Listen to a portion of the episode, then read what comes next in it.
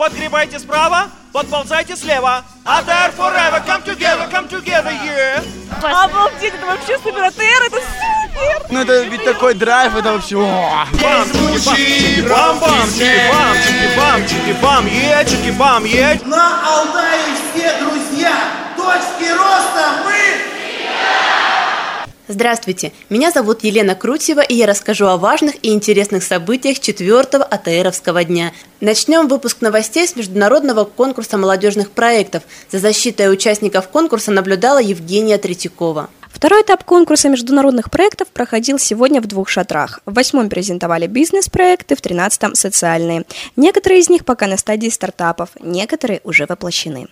Анна Брылева из Кемерово представляла действующий проект Центра развития интеллекта Эйнштейна для детей. В центре можно дополнительно, углубленно изучать нужные школьные предметы, а также заниматься хореографией, пением, живописью и другими видами искусств. История открытия бизнеса начинается с личной истории. У меня возникла, когда я второго ребенка родила, проблема с устройством в муниципальный садик. Я поняла, что нам там место вообще не светит, а как бы дома сидеть уже неохота. И возникла идея, на тот момент как раз был конкурс «Ты предприниматель». Я подала участие на получение гранта. Гранта, к сожалению, не получила, там не по известным, непонятным причинам. Но садик частный свой открыла. Вот. Но так как за последний год в нашем городе было открыто очень много частных садиков, и сейчас уже нецелесообразно конкурировать там, где, в принципе, уже нет такой потребности. Вот, поэтому с развития дошкольников мы перешли на школьный уровень и открыли образовательный центр. На данный момент у нас существует 7 направлений, там, репетиторство, иностранные языки, тоже скорочтение, робототехника, IT-технологии и так далее. Людмила Очаковская из Барнаула – один из разработчиков косметики на основе алтайских трав и экстракта медицинской пиявки. В прошлом году ее производственный бизнес-проект занял первое место на международном конкурсе. А теперь девушка выставила то же самое в номинации «Лучший реализованный АТР-проект». Благодаря АТР было серьезное внимание со стороны прессы, то есть действительно даже до Казахстана. Так вот прокатилась как-то слава, были звонки, мы давали интервью. Да. Ну и нужно отметить, конечно, что в рамках АТР проходит, это все проходит не зря, не с точки зрения там, информации, хотя это тоже самое главное. Прежде всего, работа на площадке, она подразумевает, чего мы не ожидали, да, дальнейшее сопровождение. То есть Александр Беляев, Светлана Овчинникова нас не бросали совершенно, и на протяжении очень долгого времени я могла получить любую практически консультацию. То есть когда с чем-то сталкиваешься, есть кому позвонить, у кого спросить и так далее, и так далее. Это очень помогает. Сегодня большой жюри форума подведет итоги конкурсных проектов, а назовут победителей завтра на торжественной церемонии закрытия АТР-2015. Евгения Третьякова для радио новостей и медиахолдинга АТР. Команда законодателей АТР накануне встретилась с председателем избирательной комиссии Алтайского края Ириной Акимовой и председателем избирательной комиссии Новосибирской области Юрием Петуховым. Ну что, ребят, нам очень приятно настроиться на АТР и на аудиторию. В дружественной неформальной обстановке молодые законодатели обсудили на встрече с председателями избирательных комиссий такие важные вопросы, как процент явки на выборы, введение единого дня голосования, современные формы проведения выборов. Менталитет российских избирателей. Мы на сегодняшний день подходим к организации проведения выборов требований 21 века. Вот, ребят, кто-то в прошлом году ходил в своих регионах на выборы, если были избирательные кампании. Новосибирская область, ребята из Новосибирска, Алтайский край, да, выборы губернатора, у многих муниципальные выборы. В сентябре там это, или в марте, там, или еще когда-то. Или, в принципе, это правильный день, который выбран. Много впечатлений у ребят осталось после встречи с уполномоченным по правам человека в Алтайском крае Борисом Лариным. Встречались с уполномоченным по правам человека, и нам рассказали о том, какие бывают права людей. Поставили очень острый вопрос, что в Алтайском крае нету человека, полномоченного по работе со студентами. Я думаю, что если получится и мне хватит сил и энергии, то, конечно, я буду заниматься этим. Актриса и правозащитница Наталья Захарова накануне побеседовала с участниками форума АТР о духовно-нравственном воспитании, рассказывает Олеся Роженцова. Жизнью Натальи Захаровой интересовались одновременно и президент России, и президент Франции.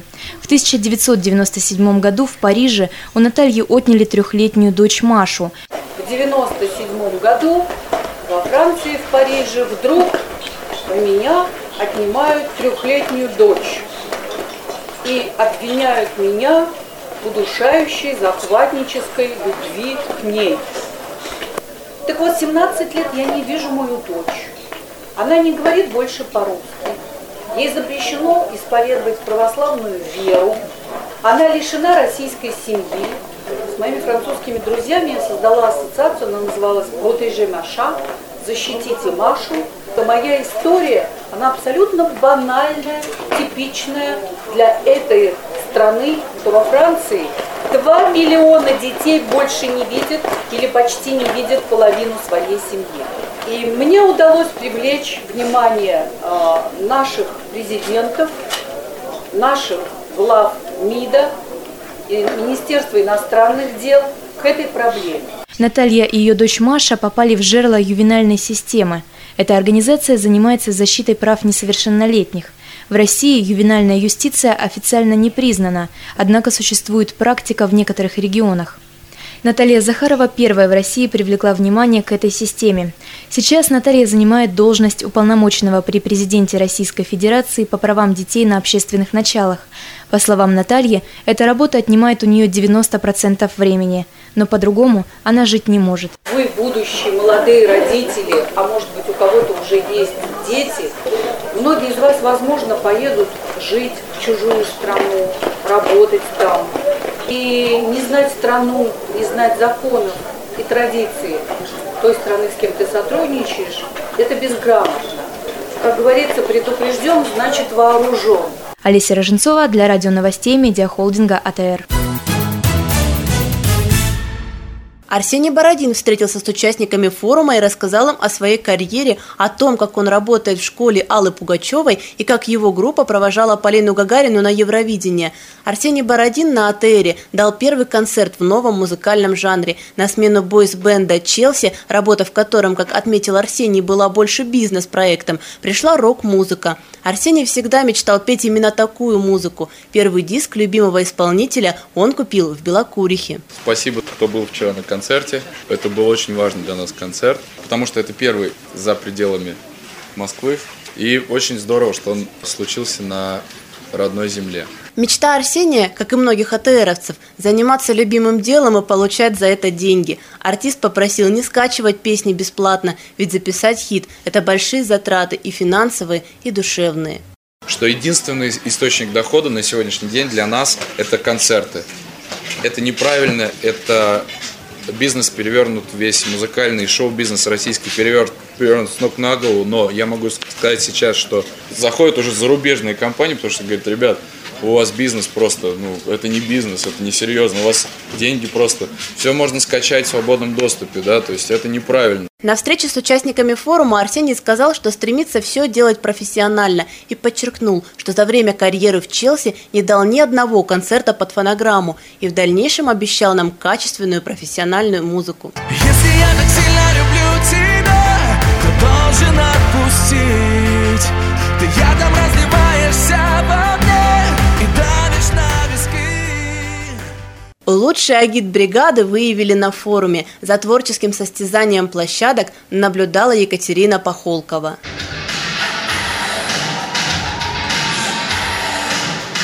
Песни, танцы, игра на музыкальных инструментах, презентации на разных языках мира. Участникам было что показать. Первыми выходить на сцену непросто. Миссию первопроходцев взяли на себя волонтеры АТР со своим номером «Океанский рэп».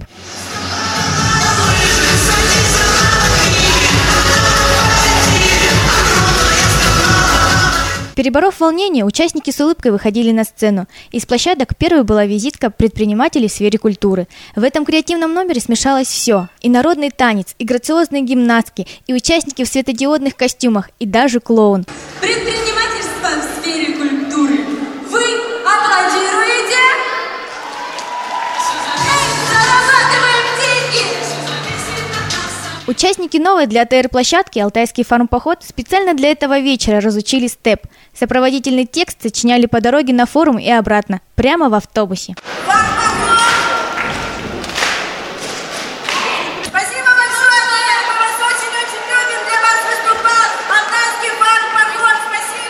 Визитка ребят с площадки «Парус» многих потрясла до слез. «Парус» занял в конкурсе агитбригад 2-е место. Его результаты были известны утром, но их до вечера держали в тайне. Самым лучшим жюри сочло выступление площадки «Студенческие отряды», а 3-е место поделили добровольцы, межнациональное взаимодействие и социальное предпринимательство. Местные аналитики назвали такое решение жюри политическим.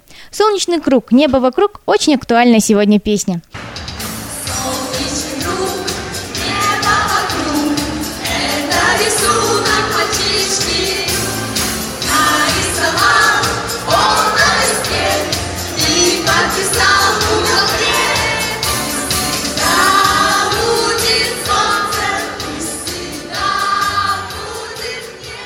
Визитка мастерской тренера не получила ничего, хотя и вызвала настоящую бурю оваций. Но победителей не судят, судей тем более. На самом деле, именно тогда, когда у вас амбициозные цели, когда нужно, чтобы ваша команда стала эффективной, когда для успеха вам нужны знания, умения и навыки, тогда приходим мы!